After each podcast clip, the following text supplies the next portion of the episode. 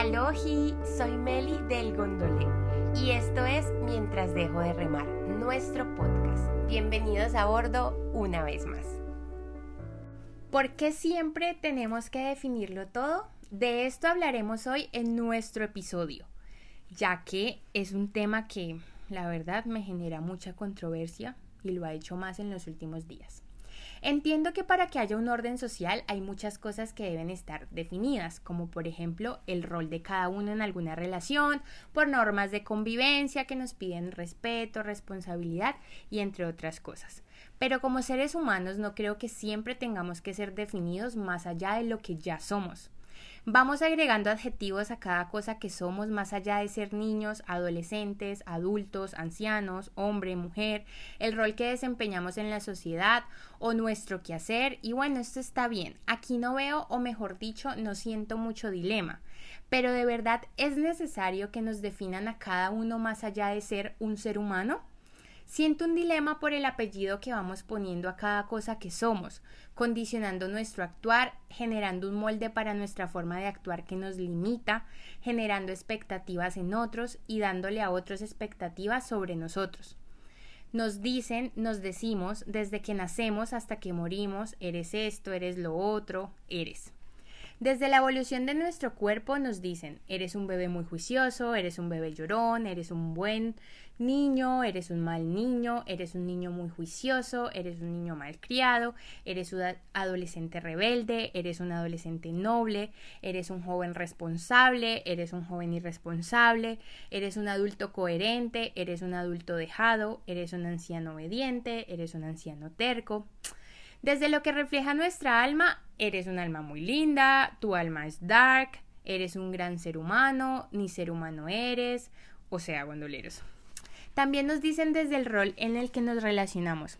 Qué buena madre eres, qué mala madre eres, qué padre tan excelente eres, eres un mal padre, eres un maravilloso hijo, eres un mal hijo, eres un grandioso esposo o eres el peor esposo, tengo al mejor novio del mundo, no, eres un mal novio, eres un grandioso amigo, qué mal amigo eres, eres un super compañero, qué mal compañero eres. Cuando empezamos a trabajar, esto tampoco cambia mucho. Seamos profesionales en algo o no, también nos están poniendo apellidos por doquier. En mi caso, por ejemplo, eres una gran médica, qué mal médico eres, definitivamente te equivocaste de carrera, y nosotros también lo ponemos a esos seres con los que nos relacionamos. Qué mal paciente eres, qué buen paciente eres, estás muy desjuiciado. Pero ¿por qué andamos definiendo a todo el mundo? ¿De dónde saco yo que alguien es bueno o malo? ¿Es realmente alguien bueno o malo? ¿Siempre alguien será bueno o malo? ¿O más adelante puede pasar de ser bueno a ser malo y de ser malo a ser bueno? ¿Por qué simplemente no nos quedamos con el ser?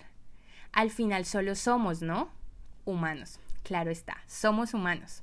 No soy la misma Melissa que era ayer, no soy la misma hija que fue a mis cinco años, no soy la misma hermana que fue hace diez años, no soy la misma nieta que fue hace doce años, no soy la misma amiga que fue hace quince años, no soy la misma novia que fue hace nueve años, no soy la misma médica de hace siete años, no soy la misma compañera de trabajo de hace tres años.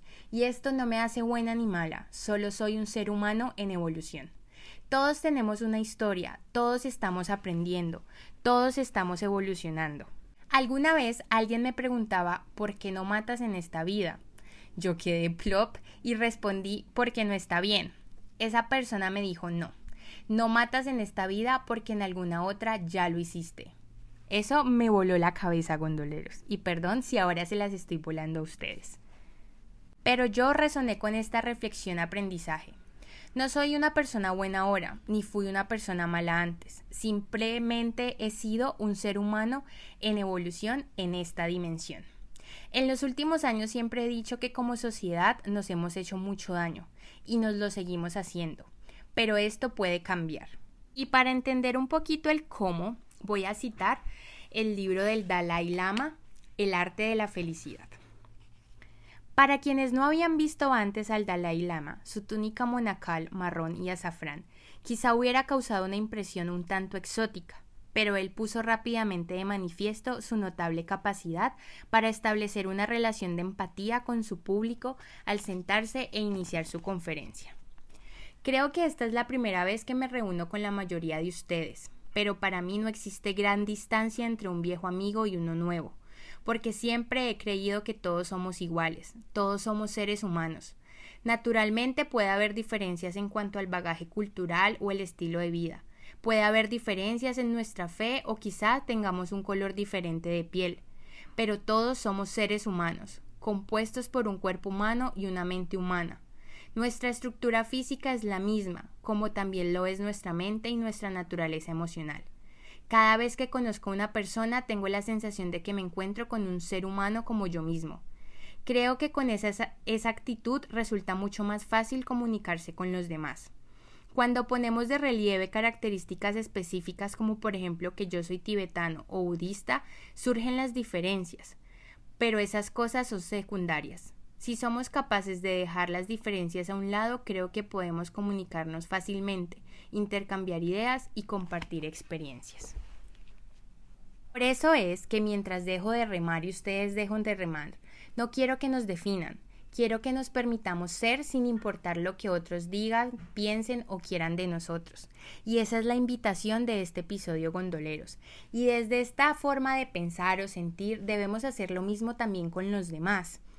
Cuando no nos definimos más allá del ser humano que somos, nos permitimos vivir en un mundo de infinitas posibilidades, donde podemos ser lo que queramos ser, lo que vinimos a ser, lo que sintamos en nuestro corazón y así le demos la libertad a nuestra alma de evolucionar. Porque solo sintiendo sanamos y con la sanación llega la evolución. No me definas con un apellido de bueno o malo, solo soy, soy un ser humano en aprendizaje para la evolución de mi alma. Pero eso digámosle a la sociedad, no, no me definas más allá del ser humano que soy. En este capítulo soy Melisa y soy un ser humano. Gracias por navegar junto a nosotros en las aguas de la vida. El viaje de hoy ha concluido. Les mandamos un abrazo marinero y hasta la próxima aventura. No olviden compartir para que más gondoleros se unan a nuestra tripulación y que nos encuentran en el mundo cibernético como arroba elgondolé y arroba. Nos escuchamos.